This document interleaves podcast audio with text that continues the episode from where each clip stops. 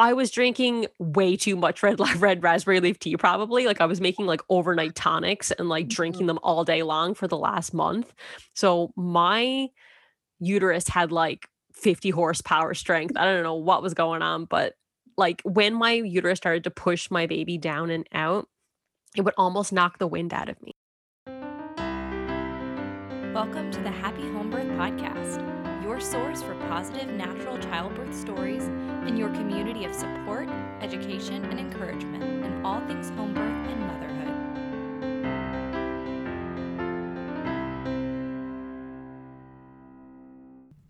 Is it really possible to have a beautiful, ideal home birth with your first baby?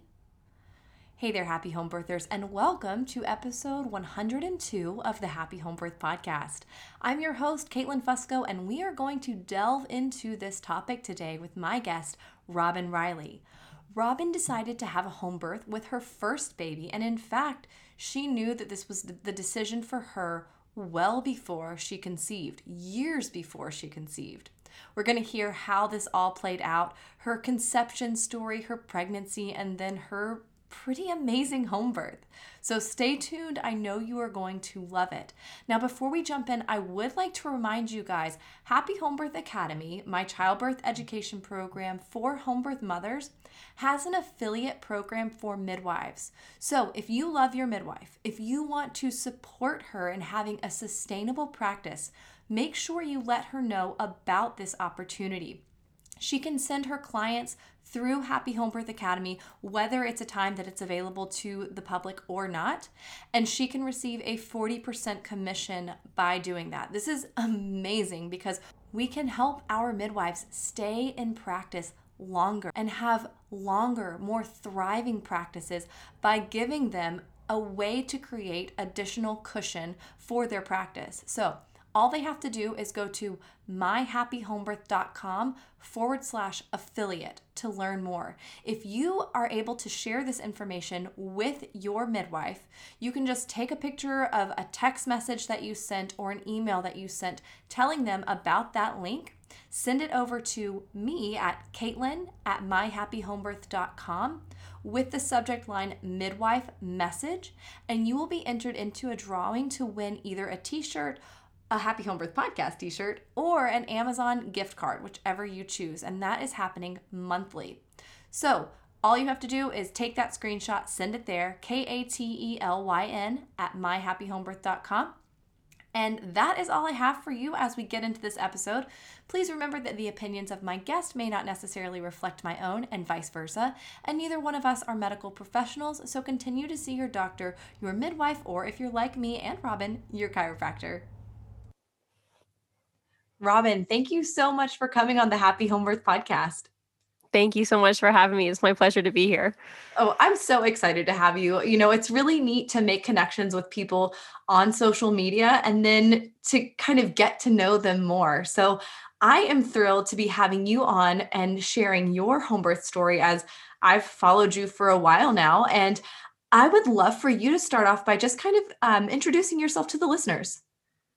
Okay, thanks. Um, so, my name is Robin Riley. Uh, I'm a stay at home mom, and uh, I do a bit of online work as well. Um, it's not something that I do for um, money. It's not like a career. It's something that I do as a hobby. It's more of a passion project. And uh, I make content on YouTube, on Twitter, on Instagram, um, focusing on things related to my faith, to femininity, uh, to just being a mom, to the journey that I've taken to becoming a mom. And yeah, it's just really fun. And that's probably how you met you you found me. but I've also been listening to you for a really long time too, because um, I knew from the beginning that I wanted to have a home birth. So I've been a huge fan of your show um, for well over a year now.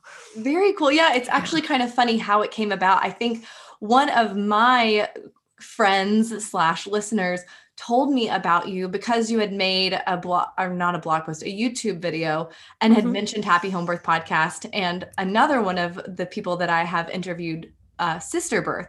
And so that's how I kind of got connected to you. So it's kind of funny. It's this nice little little circle of relationship. yeah, exactly. I feel like our our community is is it's pretty small. Mm-hmm. And once you're in it for, you know, 5 or 6 months, you already know everybody. Right. oh, that's fantastic. Well, great introduction and such a great place to start because you mentioned you knew that you wanted to have a home birth and, and this was your first child.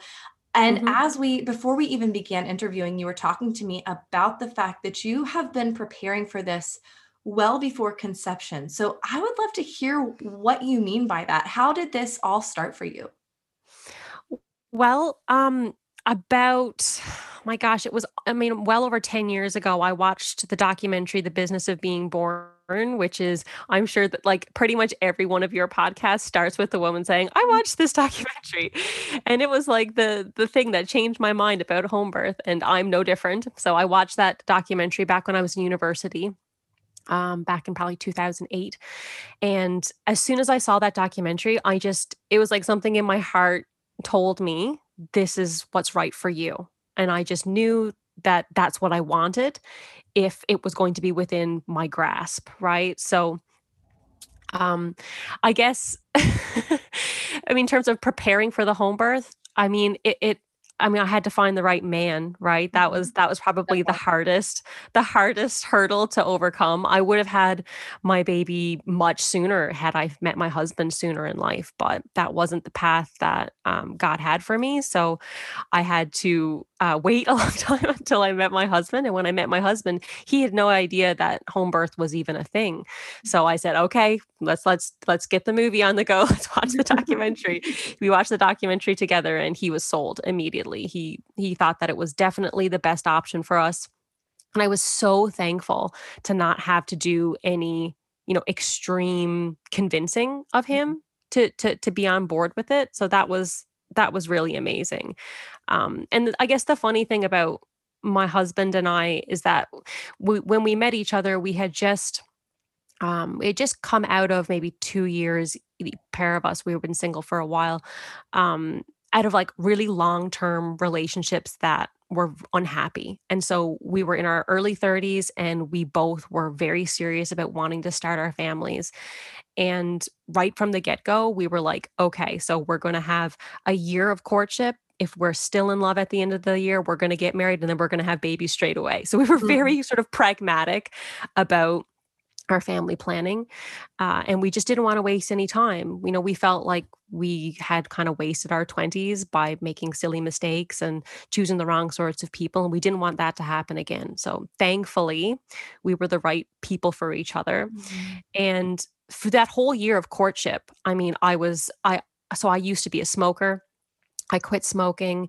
Um, I started to eat a high fat, high protein diet, which I had read from numerous sources was um, is like it's the best thing for your fertility. Mm-hmm. Um, I sort of began to um, chart my periods with the app. I think it's called Clue. Yeah, Clue. Mm-hmm. Uh, and that was super, super helpful, uh, just sort of giving me peace of mind that, you know, I had a regular cycle. I could sort of count on my ovulation period being for, you know, in a very specific window. Um, and I started taking supplements. So I started taking I started taking like vitamin D and magnesium and iodine and um, a bunch of different things that I think I was probably deficient in from being kind of a reckless youth for for 10 years. Um, and uh, all those things just really brought me into a state of health and like physically and mentally and spiritually. Um, and it just made me feel like I was more prepared um, going into trying to conceive. Um, because I think on some level, because I was in my my my early 30s and I had kind of really wanted to have started my my my family earlier, I had this kind of fear that it was going to take a really long time for me because you mm-hmm. never know, right? You never know how long it's going to take for you. A healthy woman can take like a year um, sometimes. And I was like, I, I'm on a time limit here. I don't have time to waste. so um, all those things kind of like eased my mind. And um, once once we were married, then I started taking my prenatals um, like immediately. I was like, the day after I was married, I started taking prenatals. it's time. yeah. exactly. So I, mean, I think that kind of I think that kind of covers majority of the things that I was doing leading up to trying to conceive. I love hearing this preparation for for conception. It's something that, and I know a lot of listeners know this, I love the Weston A. Price Foundation. And yes. that's something that they stress how, you know, traditionally there was a, a massive emphasis on preparation for conception and mm-hmm. in our modern era that's not really considered as much and and I actually I mean myself I'm a great example I my husband and I got pregnant before planning on it. And so I Amazing. felt like I really lost, I felt like I kind of lost that preparation window. Um, so we did a much better job with our second, but you know, it's, um, it's, it's such a lovely thing to be able to hear that that was part of your story. You were able to, to really pre- prepare and put physical and mental thought into this conception process. Yeah. I mean, my mom thought I was being very neurotic because she's like from an older gener- generation. And she's like, you're really thinking about this way too much. It's not that big of a deal. Like you're just going to have a baby. And I'm like, no, you don't understand. this hey, is like iodine. my life's goal. mm-hmm.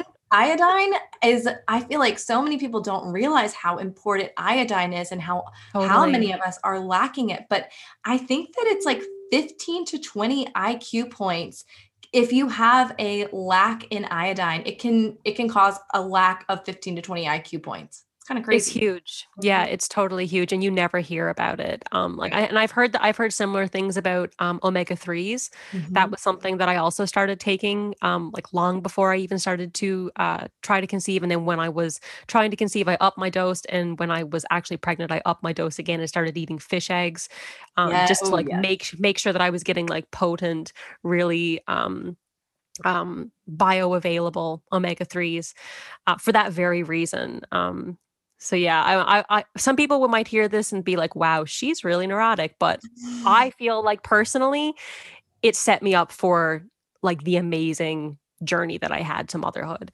Oh, I love that. And, you know, preparation in the beginning is very helpful for the postpartum phase, which I feel massively. Like, you know, yeah, once if your stores are set up for this, then, you know, we're not so depleted once the baby's actually here. So I am curious to hear how that kind of played out as well. Um, mm-hmm. but okay, so so now you you guys get married and it's mm-hmm. time mm-hmm. it's time to conceive. what was that like?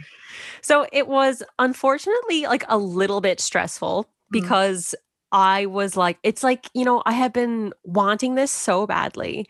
And like now I'm finally there. You know, I've been preparing for a year, going to the gym four times a week, like, like, like literally for a full year, thinking about how I'm eating every single day, three times a day in preparation for this moment. And now I'm like in the moment. And it's almost like I didn't know what to do with myself. um, so I, I, I I was trying to listen to other uh, moms' advice mm. um, regarding this, and there are a few like mom vloggers and mom Instagrammers that I follow, and they had some really good tips, and they were kind of like, you know, don't turn. Uh, your intimacy with your husband into a chore you know don't treat your husband like a sperm bank mm. um, you know you should be still having fun with this making a baby is a joyous event it's something that you should be doing um, you know, with a happy disposition. It shouldn't be, you know, this intense, like clinical medical procedure, right? yeah, which, right. which, I mean, if I hadn't heard that, I may have done that, and I'm mm-hmm. really happy that I didn't. Um, but I was, I was still obviously um, looking at my Clue app, which I had about six months, six, six or seven months, I think, of data. Mm-hmm. So I had a pretty good idea of how long my cycle was and where my ovulation window was the first month went by and nothing happened. So I was like, oh no, despair, like totally mm-hmm. spiral. I'm infertile. yeah. yeah, exactly. And you know, it really, it really um I that that reality like really hit me like a like a brick wall that maybe I'm infertile, maybe this isn't going to happen, maybe all this preparation is going to be in vain. My husband's going to leave me because he wants kids and I just totally mm. spiraled. Um and now the the reason why I got through that and I think that I didn't actually turn into such a huge speed bump for me was because at that moment I was like, okay, I need to turn to my faith. I need to turn towards God right now. A lot of this, no matter how much I prepare, is completely out of my control. Mm. right and that's that's a that's something that i've always believed that you know every baby's a miracle and every baby comes on god's time not yours right so it was that moment where you know i had i had a bit of like a hail, hail mary moment where i like it was in the middle of the day at the end of the cycle i started my period and i just got down on my knees and i cried and i prayed and i said you know what i've done everything that i can do I have I've done I've done my due diligence. I want this baby more than anything in the world. So now I'm I, I'm going to pray for that and I'm going to hand it over to you, Lord. And that's what I did. And it was it was really like this huge weight was lifted off my shoulders because it was like there there really isn't anything that I can do. I can't force this to happen, right? And so that was where where my faith came in and the following month we got pregnant. So I think the lack of stress, the lack of anxiety, um, and you know, handing it over to God was essential in me having like not like a like you know a, a, very despair or anxious or neurotic type of experience with my trying to conceive because my personality is a little bit anxious and neurotic right, right. yeah just a natural inclination to that no it totally makes sense yeah. Okay, so so month 2, you conceive. What did you do once you found out you were pregnant? So so we were living in um, Brussels, Belgium at the time, me and my husband. Uh, my husband uh, was working in the city and uh, we had been wanting to get out of the city for a really, really long time because we were like, we love this city. It's great for lots of, um, you know, childless couple reasons, but it's not ideal for starting a family. So we really wanted to get out of there. And we really, I really wanted to go back to Canada because that's where I'm from. Mm-hmm. And he was on board. He was more than more than happy to come back to Canada because um, he just he likes Canada, and um, I was really thankful for that. So he had been looking for jobs uh, to try and get us to Canada without, you know, having to move without having a stable source of income. And so the weekend that I found out that I was pregnant, he was actually in Canada um, doing an interview. Wow. yeah. So I, I was alone in, in Belgium and I, um, I, I remember just feeling like, uh, I had this feeling like maybe I'm pregnant. I just I, I wasn't really sure. I didn't have any super strong or obvious symptoms, but I just felt like maybe this is it. Like I kind of feel weird. I kind of feel different. Uh, and like, oh, wouldn't it just be so ironic that it would happen when he's not here? Like the first time we've been apart from each other in over a year. Um, and I started to get like cold chills, almost like I was sick. And uh, my my breast kind of hurt a little bit. Um, and I just felt like weird, and the cold chills just wouldn't go away. So I got in the tub and um, it was just trying to relax. And I said to myself, I'm not going to test tonight. Like, I'm not doing it. I'm just going to relax.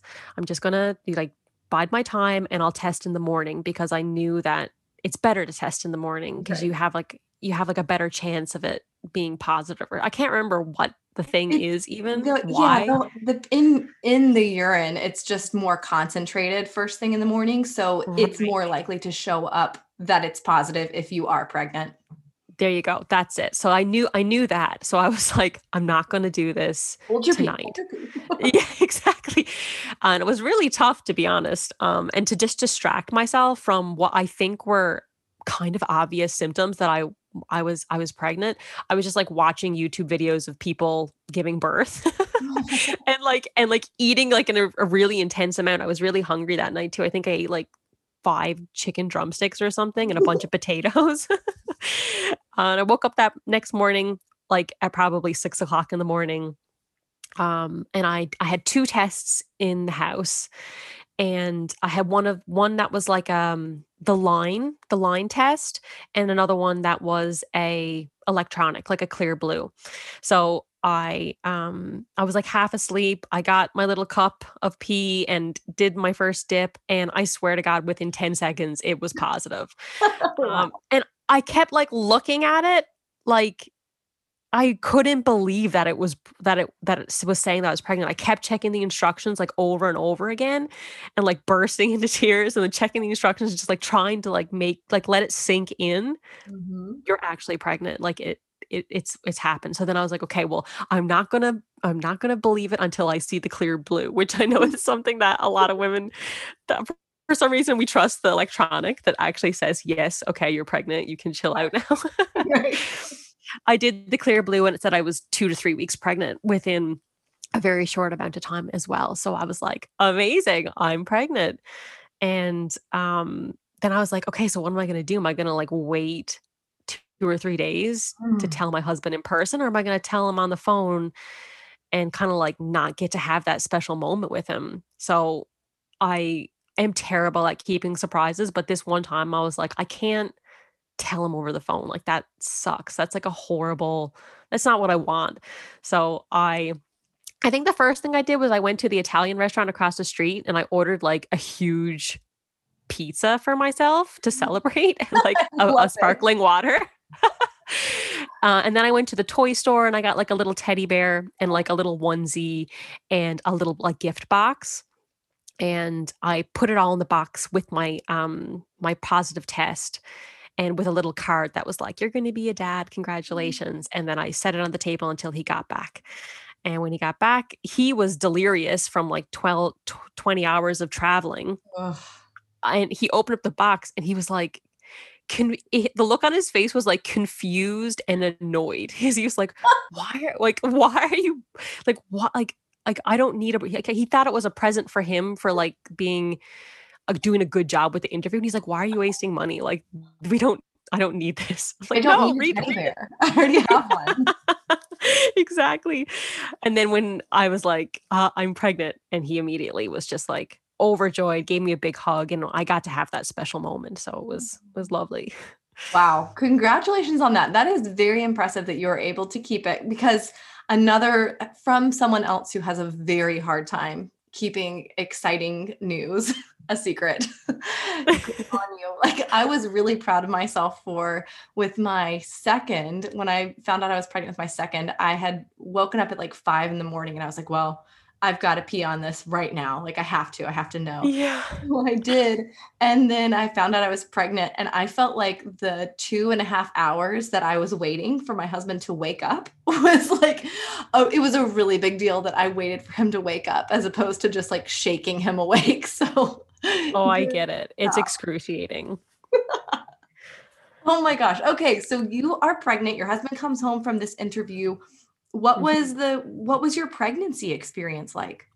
So the first trimester as soon as I obviously found out I was pregnant, then I started to um well I, I kept going to the gym. I kept up with my my regular um, diet, my fertility diet, as I was calling it at the time. Um, my supplementation um, slightly changed uh, to sort of compensate for the fact that I had a little growing baby inside me.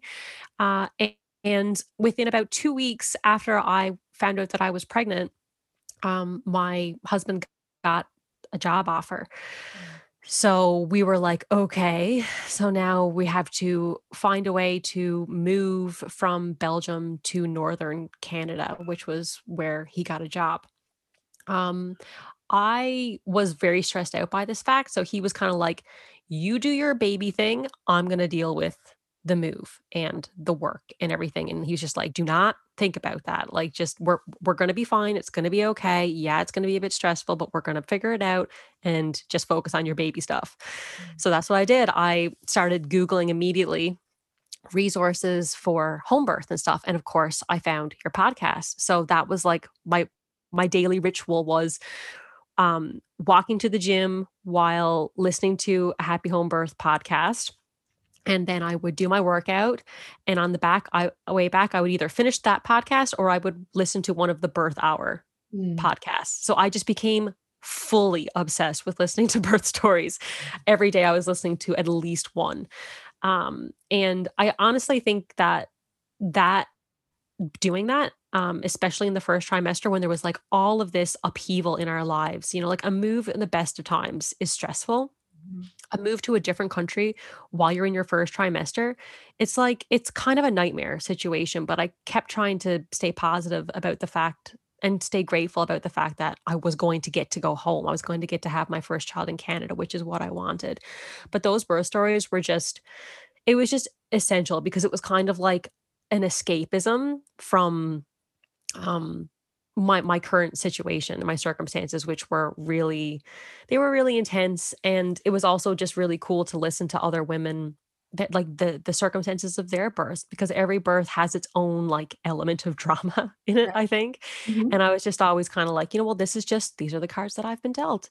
You know we all have our own stories and this is this is just mine. So the first trimester was i was really tired.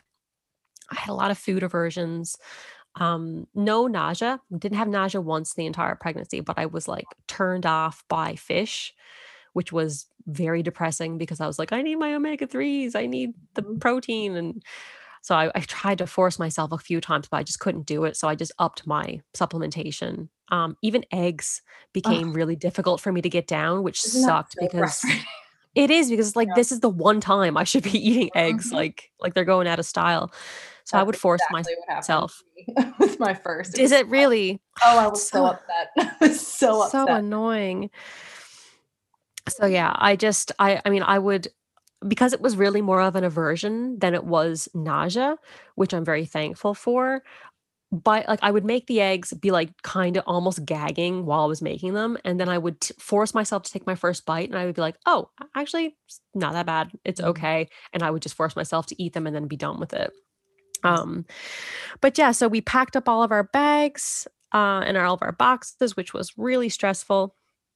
I had my my birthday um, the day before we left the city, and uh, my husband got us like a really beautiful hotel on a really nice high building, and we got to sort of, you know, eat hotel food and relax and ta take in the view of the city one last time, and sort of just sort of say our goodbye. And then we got on the plane and we left. We left for good and landed in northern Canada uh, in I think it was uh, the end of the end of September, early October. So um, just before the winter set in, because winter comes early here, and I was in my second trimester within a few weeks of being here. Wow. Okay. And so now you're in your second trimester, you're reacclimating to hmm to Canada. What was that process like? You know, what was that move and trying to get into your new community like as be being pregnant? So it was it was kind of tough at first, um, but it was also awesome in other ways. Like uh, living in in uh, Brussels, you can get by speaking only English, but English is obviously not the main language that people speak there. So my doctors in my first trimester, like the English wasn't their first language, um, and there was kind of like a distance between me and them because I knew they weren't going to be my doctor or my healthcare provider for the whole thing. it was kind of like a necessary evil. And so the first thing on my list of things to do when I got to Canada was to find a midwife. and I was like kind of nervous that because like I'm very in a very isolated place here um where I live and I was kind of worried that I wasn't going to be able to find a midwife at all. Mm, Um certainly not like a a home birth midwife. So I was just like really nervous about that. Um, just trying to get all of my health care and my prenatal care sorted was like it was just the first thing on my mind. More it was top priority more so than anything else. Um, and I did a quick Google search, I think maybe the third or fourth day that I landed here in Canada. And there was one lady that popped up in the community, and she lived about a half hour outside of town, like kind of in this sort of homestead um, area um, in the middle, like really in the middle of nowhere. If I think my community's in the middle of nowhere, her her house is really out there. It's just nothing but wilderness.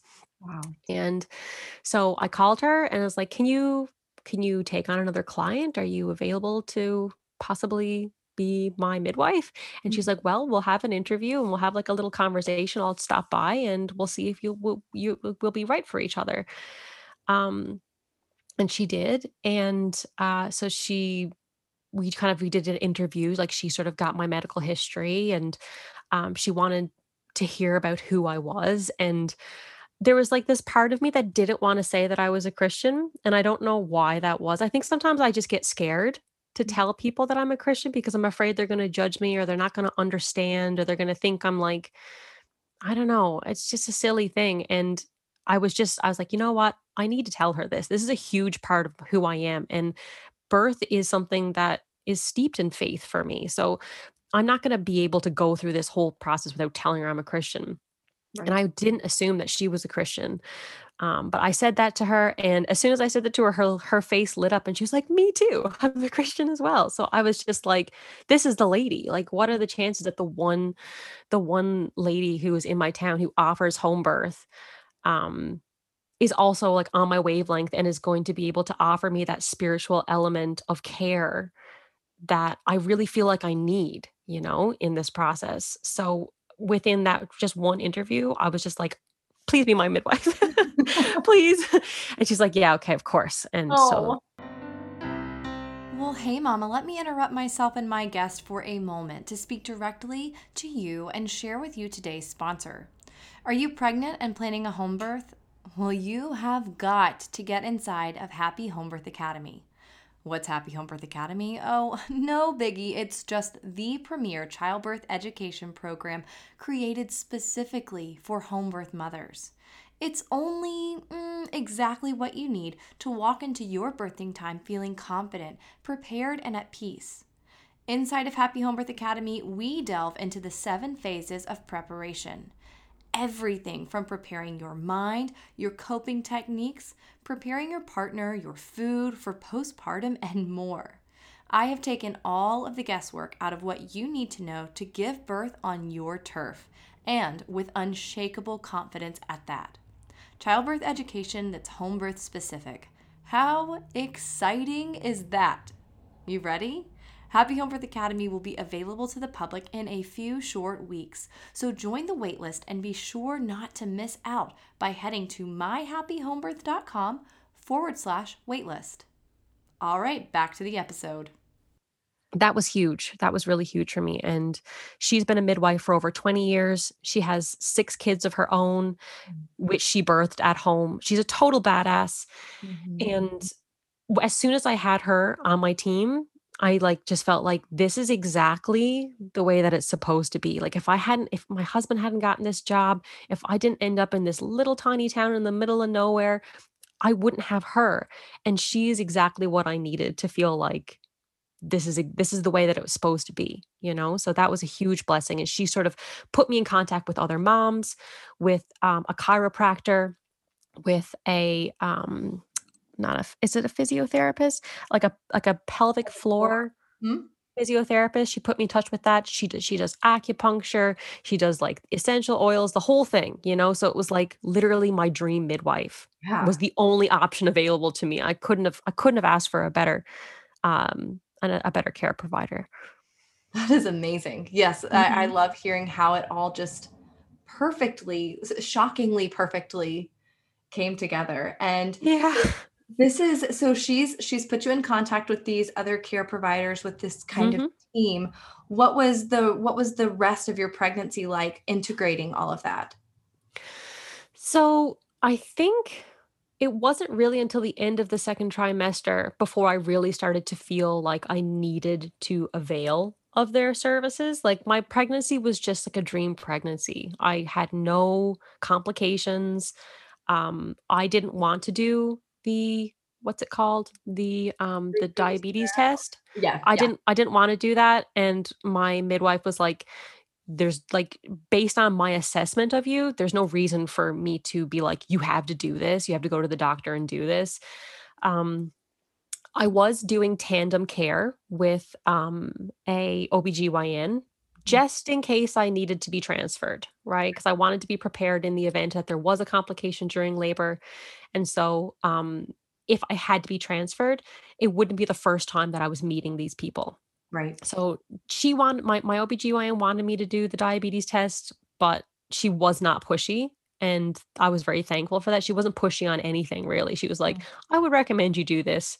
And then that was it. She, was, wow. she didn't she didn't make me feel guilty about not wanting to do it or like be like, when when are we setting the appointment? Nothing like that. So I was mm. very, very, very thankful for that. Um and yeah so like my my my pregnancy pr- progressed beautifully and i had no trouble with anything i was just you know on cloud 9 until kind of the beginning of the third trimester and that's when i started to get tons of pelvic pain mm. Um, baby boy was low and I kind of felt like every single time I would take a step, I was getting like kicked in the pubic bone. Mm, ouch. It was like this bruisey, kind of like a bruisey, a bruising pain. Mm. Um, and so the chiropractor totally sorted me out um, with that pain. I started going to her weekly, and my pelvic floor physiotherapist. Um, we started off doing classes uh, in person as a group, but then as we got closer to the COVID situation, um, that that care, especially my postpartum care with her, changed and had to be done over um like over Facebook or over Skype, which was unfortunate, but she was really good too. Um, and she taught me um some some techniques for like uh how to know how my body was going to react. Like she did some pelvic floor examinations of me Mhm. and um she would say like okay you're feeling tight here um can you can you relax this part of your body like to the left side or whatever and um, maybe I wouldn't be able to. And she would just uh, she would say something like, "Think about the baby's head descending," and that would work for me. It was like a powerful visualization for me, and then that part of me would relax. So she like she she helped me sort of get more in tune with the parts of my body uh, that were specific to me. Right, like I had no trouble with um doing kegels or like having a strong pelvic floor but she was a little bit concerned maybe that it was too strong maybe Yes. i was going to be too tight in some areas so she taught me how to relax and that was super helpful as well Mhm, That's such a good point too. I think a, a lot of a lot of us don't realize that many of us are walking around with a clenched pelvic floor, and you know totally that tightness is is not you know it's not the helpful kind of strong. It's like oh we need to relax that a little bit.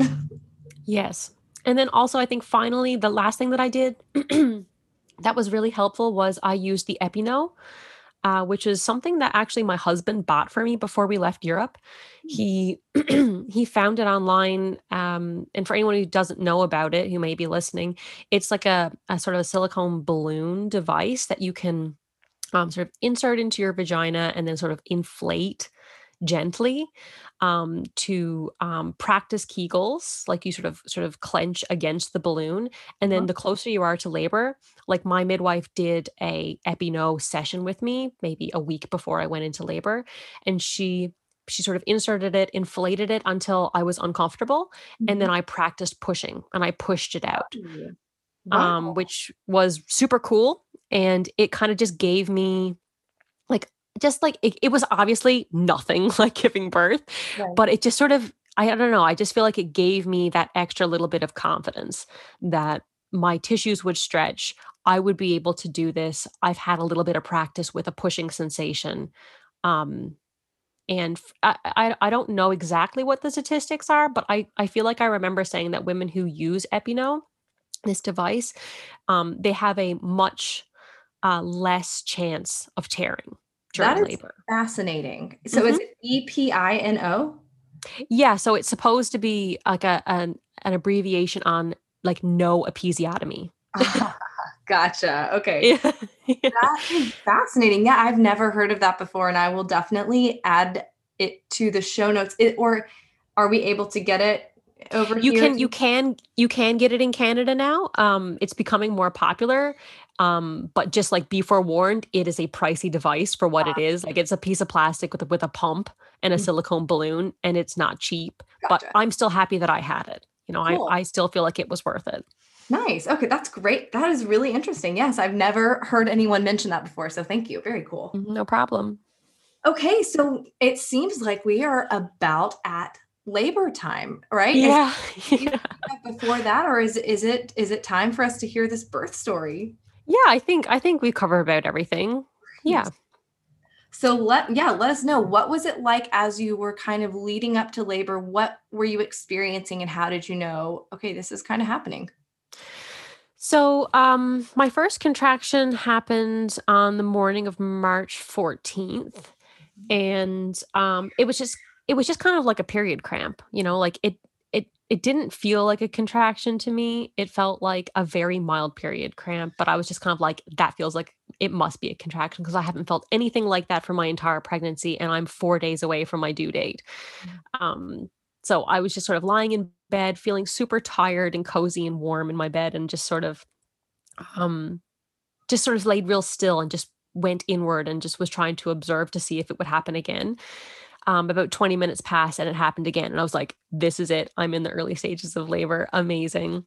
Um, but my husband was actually, he was gone for the day because uh, he was doing like a firearms certification, like like class or something which he had scheduled for you know months in advance right. so i i couldn't be like you have well i could have i could have forced him to stay home but i i was like this is fine. I'm not going to call him home. He'll be home for lunch anyways um, and i'll be able to tell him i'm in labor. And i also felt like my contraction they were so mild and so far apart and so irregular. I was like, I'm probably going to be in labor for 24 to 48 hours. Like, I bet this is going to be like a long, lovely labor. And I'm going to have all the time in the world to prepare myself and get everything in the way that I want it to be. Not so. but, um, so I was just kind of, uh, distracting myself, trying not to get too excited. I let my midwife know I was having mild contractions. And um, I think both me and her, we were just kind of like, this baby's not coming anytime soon. So we'll just monitor the situation um, from a, a calm and skeptical disposition. right. um, my uh, my husband actually also that that same day it was such a such a funny thing that um, he had arranged it for this day, but we had we had talked about it and we really wanted to renew our vows before the baby came, just as like a little. I don't know, a, like a little goodbye to us being a, like a, a, couple without kids and to just mm-hmm. sort of reestablish our devotion to each other before we became parents and we had a, a local man coming by that later that day um, to renew our vows for us and so um, he came back from the firearms thing and as soon as he got to the door i just like burst into tears because i think i was I was telling myself, oh, he doesn't need to be here. I'm totally fine with myself. This isn't a big deal. And then when he came through the door, I was like, oh my God, I'm so happy he's back. Like, thank God he's here. I don't want to do this alone anymore. Um, and even then, at the end of the day, my contractions were probably still 20 to 20 minutes to 30 minutes apart. Mm. Um, but they had gotten stronger. They were like kind of like a, it was kind of like a Braxton Hicks plus contraction um, period, period cramp at that point in the day. So um, about a half hour after my husband came home, the gentleman came by to do the, like the renewal of our vows.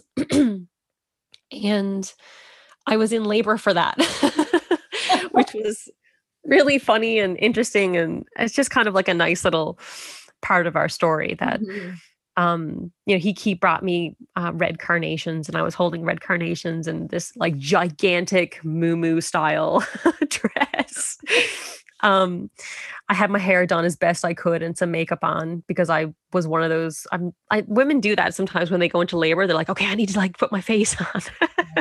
I did that um, and we, had, we we renewed our vows, and it was just it was just beautiful. I'm just really really thankful that we were able to do that before the baby came, and the baby was on his way at that point. So. like, like right before. yeah, exactly. So um, about 7 p.m. at that point, um, my contractions really started to get uncomfortable, but they still weren't super consistent. It was like I'd be like five minutes in between them and then 10 minutes in between them and then 20 minutes in between them and five minutes again. Um, so I decided to get in the bathtub uh, because I was like, oh, I don't want to set up the the pool just yet. It still seems a bit early. You know, I don't want to have to be like draining it and then refilling it if it gets cold. So I just got in the tub. Um, and I put on one of my favorite albums and I was just kind of like grooving to the music by candlelight and just sort of humming and being like, oh, this is great. Like, this is fun, even. Like, I'm really enjoying this. I don't need any help. I can do this by myself. Like. I was like so naive at that point. I, I didn't know what I was in for, I don't think. Um, but I was just enjoying it, just like being really excited. I, at no point was I afraid or nervous or scared. Um, about the fact that I was in labor. I was like, I'm in labor. I'm going to rock this. This is Like, this is what I was born to do. It's going to be awesome. And I was just like, for the whole first part of it, I was just like partying and like listening to music and enjoying myself. Um, eventually, the water was like, it just kind of got too cold. Um, and that was, and I think it was probably around midnight uh, that I I got out of the tub, and as soon as I got out of the tub, it was like bam, my contractions were like every five to seven to ten minutes mm. apart, um, lasting for thirty to forty seconds each. Um, and I was like, oh, um, okay, this is way more intense than I thought it was going to be all of a sudden. Because up until that point, I would have like sometimes 20 minutes in between a contraction. So I really thought that, you know, it wasn't going to just like come on super strong and hard like that. And then I was kind of like, oh gosh, I don't have any food prepared. Um, what if my husband or the midwife gets hungry? Um, I should cook a gigantic tray of chicken and rice and vegetables at midnight. so I, I mean, I don't know if that was like a good intuitive decision or not, but I think it like being on my feet and walking back walking back and forth in the kitchen and sort of like kind of doing modified squats while I was putting the tray in the oven and stuff. I think it helped progress my labor along and it just was distracting, which right. was great. Um, but whenever I would get a contraction at that point at midnight, I would have to sort of fall to my knees um, and elbows on the floor and just like breathe deeply through it. So I knew things were progressing at that point. Mm. Um, after I'd finished cooking all the food, I called my midwife again and I was like, this is this is amping up like stuff is happening. It's def like my my contractions are becoming more consistent and they're definitely more intense um and you know I, I can still talk and breathe through it and i can still do the pain management tricks that i had learned um but i just felt like i needed to tell her um, and she was she asked if my bloody show had happened or my mucus plug had come out, um, and it hadn't yet, but it did like a half an hour after that. Um, and she was just kind of like, um, call me, like try and get some sleep. That's what she said. She like, try and get some sleep. Try and see if you can rest in between the contractions. Lie down, get cozy, um, and just you know call me if things get more intense. Uh, and I want to hear you um, go through a contraction. Um, and so we did that and um eh, the fact that she wasn't alarmed kind of kept me calm so i was like okay great um i'll just go lie down so me and my husband went and lied down and he was exhausted from um I think he had had a rough night the earlier, uh, like the previous night, and then was up early for the gun the gun training all day, and so he was just exhausted, and he sleeps like a log. So he was laying there next to me and I was kind of like squeezing his hand like so tightly and he wasn't even waking up. um, but I was sort of breathing through the breathing through the contractions and sometimes I would go into um like downward dog just to kind of like take the pressure off my cervix because it really felt very intense um by 2 a.m. Um and I was just, you know, very much going into labor land at that point, I think, because things started to feel hazy. Things started to feel kind of like fuzzy and warm in between the contractions. Um, the contractions were definitely like every five minutes, um, and they were lasting for a minute uh, between 2 and 4 a.m. And I felt paralyzed. Like I felt, I felt like I couldn't, I was laying on my side in bed and i felt like the thought of having to get up and move was the worst i like i just couldn't even comprehend what that would be like right. to have to get up and i know some women like they love like getting up and swaying and bouncing and um that wasn't me i just needed to be i just wanted to be as still as mm-hmm. possible and just really really focusing on getting to that 30 second mark because i knew if i could just get to 30 seconds it would be okay and i would be able to um like sort of ride the contraction out again right? Um so i did that for two more hours until around four o'clock in the morning. And um, i had this i had this contraction that just like rocked my world. Like i wasn't able i feel like i like almost like just lost myself in the contraction because it was so intense. And it was the first time that i felt my uterus push. And i was like oh god what what was that you wow. know, I did not expect to, to to feel a pushing sensation that was out of my control that early on because as far as I was concerned I was only really I'd only been in active labor properly for about 5 hours 4 hours um so as soon as that happened I like shook my husband I was like I need the midwife call the midwife immediately cuz she was like 30 30 minutes outside of town mm. um so uh up until that point you know I hadn't been checked I hadn't had any poking or prodding. I was very um, lucky to have been able to just labor on my own in my own little cozy space. Um, and I'm really proud that I was able to get through that on my own without needing the support of of like pretty much anyone else and that, that's not me trying to say that like oh if you need support that's not something you should be proud of like if you prepare and you're like, I need support, and then you get support, be proud of that. But mm. for me, my experience was that I didn't need that. And I was able to sort of do it on my own. And up until that point, um, it was just me and the baby, just like rocking our ways through through the labor. So um she my my midwife, we got her on the phone she listened to me go through a contraction and she's like i will be there as fast as possible. So i don't think she was she wasn't expecting me to go that fast um, as a first time mom. Um, and so she uh, that, that 30 minutes that took her to get there i like i kind of like feel like i lost i didn't lose consciousness but i was not present. Mm-hmm. Um, I lost track of time. I, j- I remember just keep repeating to myself, I just need just, just, just 30 minutes if I can make it 30 minutes, like everything's going to be fine. As soon as she's here, everything's going to be fine. And so I was just kind of doing like um like a self-soothing, I guess, on myself to to get me through that 30 minutes until my midwife came and she came and she like sort of burst through my bedroom door, got mm-hmm. down onto her knees and was like, "Can I check you?" And I was like, "Yes, please. Please check me. I need to know what the what the heck is going on here." And so she checked me and I was 9 centimeters with a small cervical lip. Ah. Which was amazing. I was like, "Thank you, God." Cuz I just I mean, if I had gone through that like that intense like um like crazy labor for like 2 hours and then feeling pushy and then like um being told that I was only 5 5 centimeters that would have crushed me. I think it really would have crushed me and I really understand why women feel super defeated when they get checked and it's not what they want it's not what they not where they think they should be and i and it makes me totally understand why women are just like do not check me do not touch me i don't need that information you know mm-hmm. because just the, the elation that I felt um, when, when I was checked near the end, if that if I hadn't gotten that, I think it would have really thrown off my labor. I think it really would have thrown off my groove and it would have really made me feel just kind of despair, you know. Mm-hmm. Um, so I was just very thankful and really happy uh, to be at nine centimeters.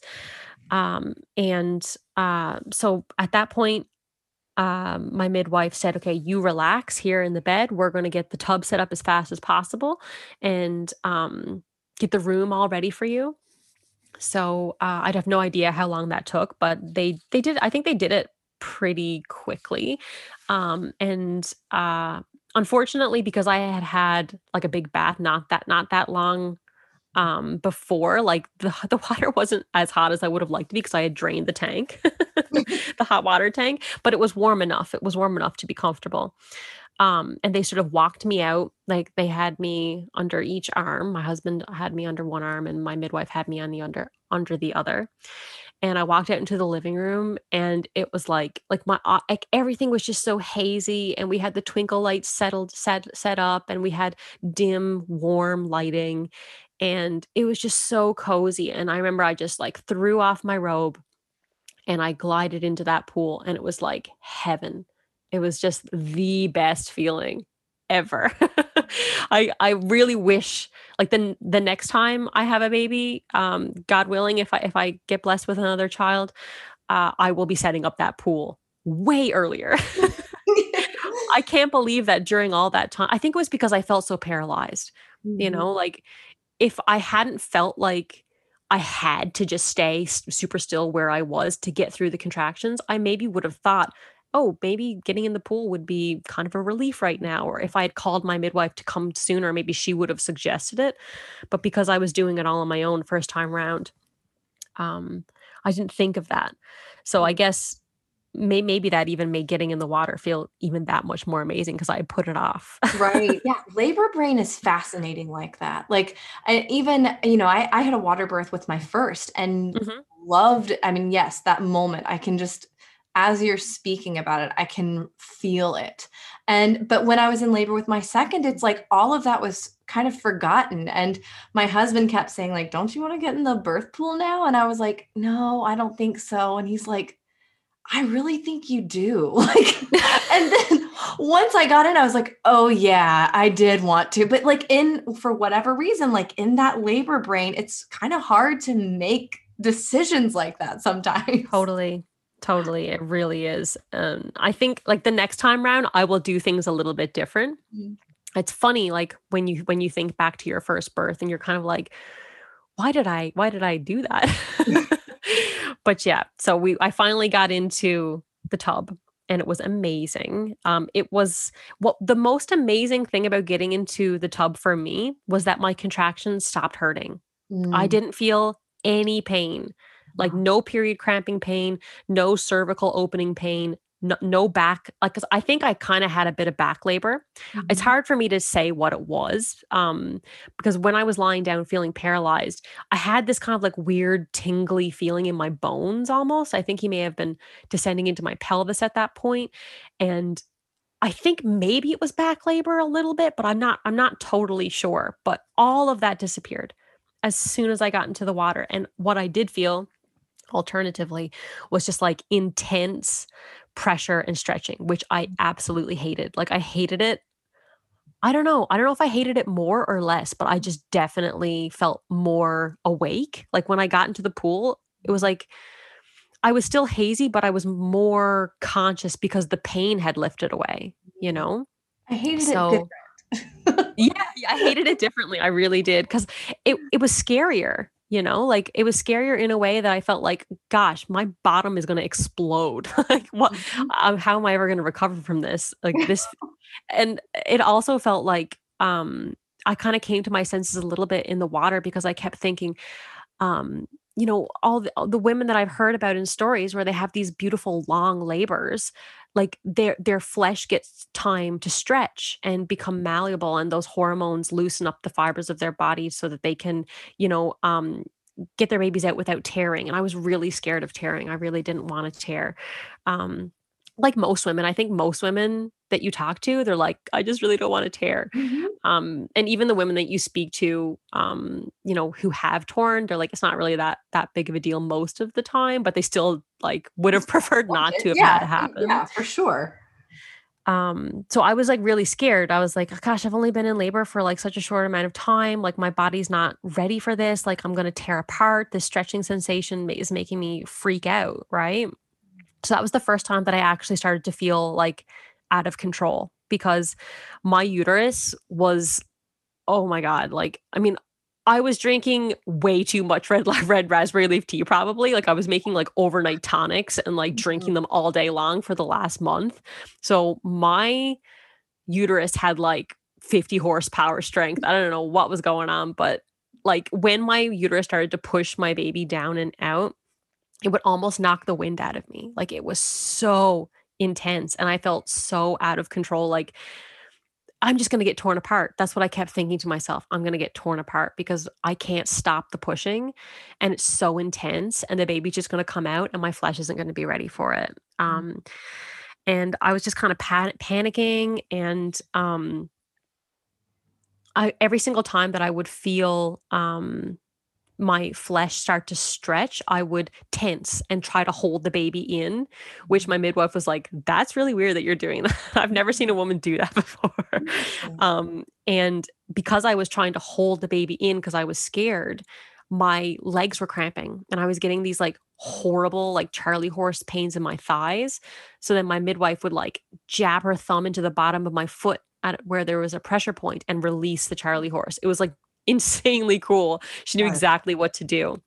Um, and um, she was just kind of like, you know, we're going to take our time with this. Like it's okay if you if you don't want to push with the contraction, um, then you don't have to. It's fine. Um, but you're you're going to keep getting these Charlie horses. Um, so at that point, I knelt down on my elbows on the ledge of the pool, and I just prayed for courage because I really felt like the labor was taking over, and I had to have a moment of surrender in order for it to progress properly and for me to just um, continue with the labor without having like a breakdown. and I just uh, I prayed for peace and I prayed to give birth to this baby with grace um, and for him to protect us both. Um, and the next contraction after I or so when I after I had finished praying, my my midwife said, she's like, the Holy Spirit is here with us. It's mm-hmm. like, don't don't worry about that. The Holy Spirit is absolutely here with us right now. And that just it hearing her say that also just was very calming. And then the next contraction came on, super heavy and super strong. And I felt this huge pop, and it was my water breaking. Mm-hmm. I was like, thank you, Jesus. Mm-hmm. um, and at that point, after my water broke, um, like my noises started to become like almost like choking, growl, growling grunts, like breathless grunts. Like it was kind of scary. Like when I was hearing myself making these noises, um, it really felt like having the wind knocked out of me. And I knew the baby was coming at that point. Um, I felt my flesh start to sort of stretch and burn. I was like, this is the lake of fire, or not the lake of fire. What is it? The ring of fire. like lake of fire. um, and I was just terrified. So I held back again, got more cramps. She used the pressure points, released them.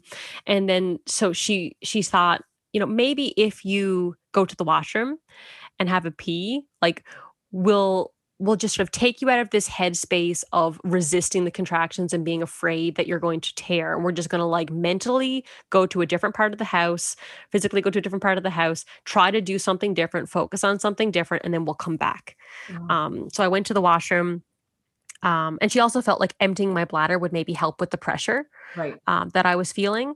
So I got in on the toilet um, and nothing happened. So she was like, well, maybe I should do a catheter. Mm. Um, so she got me to um, sit on a squatting chair and she was preparing the catheter uh, while I was sitting on the, the squatting chair. And as I was on the squatting chair, I got another like insane contraction and the baby crowned. and she was like, uh, okay, so we don't have time to do the catheter. we don't have mm-hmm. time to do this anymore. The baby's coming. So she grabbed a mirror and tried to show me, but I was like, I don't want to see it. I don't want to see anything. I, I know some women are like, they really want to see and they want to really know what's happening down there. But for some reason, I was just like, no, I don't want to see it. Do not show that to me. And I apologized to her afterwards because I felt like I was kind of rude the way that I had said it.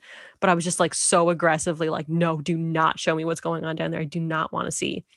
My husband looked and he thought it was cool though. um, so at that point, we got back in the pool because we realized we had no time to be fiddling with catheters and stuff. Um, and I felt a huge contraction coming and it was and i fe- you know how you feel contractions building before they hit you? Mm-hmm.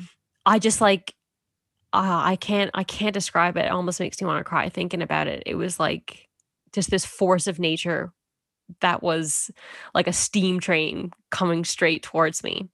Wow. And i closed my eyes and i let it wash over me um, and in the middle of that contraction, I just felt absolutely no pain. I almost felt numb. And I heard my my midwife say, There's the head. Mm-hmm. And I mm. was like, What? Like, how did the head come out and I didn't feel it? Like, oh, what man. is going on? I don't like I was just so I was so out of it. Like, I couldn't believe that the head had come out and I didn't even feel it. And if she hadn't said it, I wouldn't have known. And when I knew the head was out, in the like because you know how sometimes contractions will push more than one time in the mm-hmm. same contraction you'll get multiple pushes down um another another push started to happen from the top of my uterus and i thought to myself well if the head's out and i didn't feel it i was like this ends now this is it and the only time that i said to myself i will push with the contraction was that time and the Mm. rest of his body came straight out. Wow. Yeah. So that was all within that one contraction. yeah. Yeah, his head, his head and his body came out in the one contraction, but it was sev- it was like two di- two separate pushes Right. in the same 60 seconds mm-hmm. basically. Wow. That's crazy. Oh my gosh. So what was that? What was that feeling? You have just pushed your baby out without even recognizing that the head was out initially. What what are you thinking and feeling at this point? I was in shock. I was just in total shock. Um, and when I think back to it, and I think back, like sort of looking at myself, like observing how I was acting, I feel like I was just, I don't, it's really hard to describe because I feel like if it had happened right now to me, I'd be crying and bawling and like praising God and like be so happy and just like, like overwhelming emotion. But it was like, it was like I was just like a, a deer in headlights. I Mhm. couldn't believe it. I just, and there wasn't a huge emotional reaction, which is what I was expecting to happen. But I was just super calm. As soon as the baby came out as well, um, he started crying. He was screaming, and my midwife was like, "Normally, uh, water birth babies like they like." They're not always, but normally they come out and they're just very calm and alert, and the transition via water is very uh, gentle for them. But she was like, Your baby was crying and screaming before he broke the surface of the water. so there was like a kind of relief there with that. My midwife caught my baby and immediately handed it to, to me, and he was just screaming. And I was just like looking at him and being like, He's breathing, he's pink, he's just perfect in every conceivable way. And I was just like, Hi. I think I just said hi like 50 times because I was just like so I just couldn't believe how fast it happened. And I couldn't believe that I felt no pain during the pushing. And I couldn't believe that I felt I didn't feel him actually come out except for when his body slid out. I felt that kind of like weird slithery feeling of his body coming out. But that was it. Wow. Um yeah, and I I just held him real close and tried to keep him calm and my midwife put a blanket over him to keep him warm. And we decided before uh, during my my birth preparation, my birth planning, that we would um, I can't remember what it's called. You may know what it's called, but it's where you wait for exactly three minutes Oh. after you, the babies come out, and then you stand and push the placenta out. Have you heard of Oh. this before? No, I haven't heard of the waiting three minutes and then standing and pushing. No, that's what- Yeah. I'd love to hear a little bit more about that though. Yeah, so it's I can't remember who the lady who came up with this idea, but um I I believe she's a Jewish lady, like she um her origin is Israel. She lives in Israel and there was this um it's, it's called the something protocol. I'll I'll message it to you after our conversation so you can stick it in the show notes in case someone wants to read about it afterwards. But basically her theory was that for home birth um leaving the placenta in too long can leave women more vulnerable to things like hemorrhaging. Um, and to avoid that, um, while your body is still kind of in the labor contraction mode, um, if you push with a contraction shortly after the baby is born, it's there's it's it's more likely that the um, placenta will just kind of like peel off whole intact um with um like basically minimal effort from the mother and i was kind of afraid of like i've heard stories of women where their placenta won't come out like they they wait 20 minutes and their then their placenta won't come out and then they had to have they have to like get a whole arm put Mhm. up them and have it like torn out and stuff and i was just like uh-uh that is not for me. I'm happy to stand up three minutes after the baby comes out and just push him out push it out so that's what we did. I was And still so was your in midwife, sorry, was your midwife um doing anything, managing this in any way, or was it still just you you were leading it? You were the one just Oh no, I wasn't leading at all because I was totally out of it. So sh- we agreed before I went into labor that as soon as the baby was born, she would she would put a timer on for 3 minutes and then Mhm. she would she got real close to my face and was Mhm. like, "Okay, we need to get the placenta out. It's been 3 minutes." And I said, "Okay." So I just stood up in the pool with my baby in my hand and we counted to 3 and then I pushed and it was kind of like a really mild contraction mm-hmm. that happened as I was pushing down and the placenta just slid right out. My midwife caught it in a pot.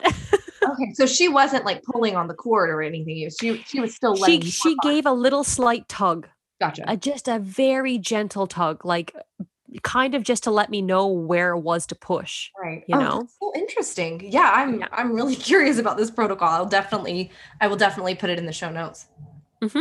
So um after that, I was like, gosh, am I done? Is that it? Uh, like I've been in labor labor for seven hours. What in the heck is happening? Like I have my baby in my arms. Like I just couldn't believe it. Mm-hmm. Um, so then we moved over to the couch. My midwife checked me. I didn't need a single stitch. So praise God for that. I was so happy. At when she when she told me I didn't need a single stitch, I was just like, how have I been blessed with this birth? I feel so I just feel so lucky. Mm-hmm. Um, and my baby was seven pounds six ounces and um, she told me afterwards as well that my baby came out with a nuchal hand. Oh, really? Yeah. So that's that's why I think I wasn't able to move when I was in labor and I was mm-hmm. having like back issues. And it was really funny like when he came out, he he often kept that hand up to his cheek mm. for like a couple days after he was born. I guess that's just how he was maybe in mm-hmm. the womb and wow. he was used to it being there. So we have a couple pictures of him sleeping with his hand on his cheek. It's so adorable. Well, that's um, and that was, that was, especially with that information, knowing you know knowing that and the fact that you didn't tear with a nuchal hand. I know, I know, and so I just want every mom out there and like potential mom, like soon to be mom, to know that, um, you know, tearing is not something that is going to necessarily happen to you. Some women, you know, it, it happens and you will be fine, but I think I think we hear about it happening a lot and we just assume that it's going to happen no matter what. Um, and I hope my story can just be reassuring to you that you don't know what's going to happen. And maybe if you prepare with the Epi-No um, and you take precautions and that kind of stuff, like you also won't tear. You know, it's not it's not guaranteed that you're going to tear even with a nuchal hand because I didn't. Right. right. Yeah, that's that is very. I know that's got to be pretty uplifting for moms to hear because it's true. I, I do feel like that is a constant concern. And I do always try to remind people, you know, the perineum was meant to stretch, it was built yes. to stretch. It was yes. also built to heal. So when it does happen, you know, that's we can deal with that too. But by no means are you certainly going to tear. And your story is a great example of that, even with, you know, kind of intense, uh, you know, an, an additional diameter with a hand. Exactly. Um, and, and something else that really helped me um, that I forgot to mention uh, with regard to um, like thinking thinking about tearing um, during labor, I was still scared that it was going to happen because I could feel my flesh stretching, right, and that's a scary feeling. But leading up to um, labor, I listened to a lot of Ina May's, uh, May Gaskin's lectures um, talking about like how birth is natural and about um, how how animals birth. And um, she told a story in one of her lectures about how this woman would use a mantra. She would say, "I'm gonna get huge." Yeah. um, and that really helped me. You know, that really really helped me. Like knowing these things and being like, you know, I, I my body was designed to do this just like all female bodies are designed to do this and um, it's going to be okay I, i'm going to get huge it's going to be all right and i think for anyone who really has like a fixation on being afraid of tearing which i think is totally natural to look into Ina May gaskin's lectures and her writing because I, I've I found it incredibly calming and uplifting to read. That's wonderful. Mm-hmm. Well, Robin, as we as we wrap up, I'd love to hear, you know, your your kind of final thoughts on your home birth journey and and honestly how that has impacted your postpartum and your motherhood overall. Well, um I think I think so for me i'm biased obviously i think home birth is the best it's it's like for me it was like my everest that i knew in my heart that i wanted to climb and that i could climb and um for anyone who's out there who's considering home birth, I hope that my story can be something that is encouraging to you so that you can know that you can do this if it's something that you feel in your heart you want and that it's right for you but it's not right for everyone and i don't i don't want to set up home birth as this thing that like if you don't get to have a home birth there's something wrong with your birth because it isn't right for everyone. And i knew it was right for me without even really having to think about it. It just as soon as i knew it was a thing i was like that is for me. And i think a lot of women who choose home birth um, feel that way about it right from the beginning.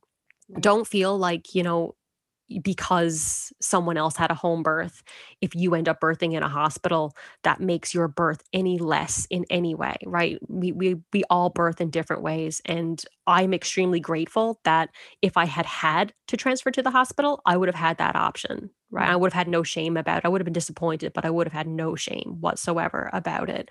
Um I also hope that um, for any women out there who are on their first baby, who feel like you know, oh, well, I want to have my first baby in the hospital just in case. And then maybe I'll do it on my second. Like, that's a valid option to choose. And um, if you feel like that's what's right for you, go for it. But also, you don't need to have a trial run birth right. necessarily. If you feel like home birth is right for you, you can do it on your first kid. I did it on my first kid, and lots of women do it on their first kids. And they're very grateful for that because I'm sure many of us, especially in the home birth community, are familiar with the horror stories that mm. come out of the hospitals you know um, people having episiotomies when it's not necessary, people being dragged in for unnecessary C-sections, people getting poked and prodded and bothered and, you know, strapped basically you're not allowed to leave your bed and all these horrible things that end up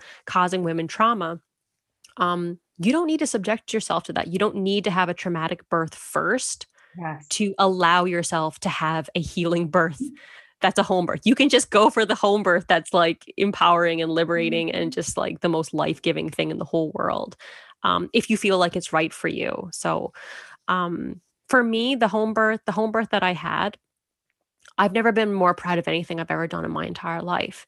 And it made my postpartum that much easier because I had no birth trauma, I had no physical trauma. I felt like um like I had no pain or anything. Like two weeks after giving birth you know? Like i was still kind of loose down there and i was kind of uh, wobbly a little bit and you know i had all of the postpartum like um like big belly and you know the struggles with um getting getting used to breastfeeding and that kind of stuff but i think just because i had this amazing experience with my labor and i got exactly what i wanted it just made it put everything into perspective for me like whatever struggle i had to deal with after labor it was like who who cares? Like i've been so blessed to have had this birth so um, i can't really allow myself to despair too much. The one thing that i did struggle with in postpartum though that i will mention just um, briefly because i think it's something that doesn't get as much attention as it probably should um, is postpartum anxiety.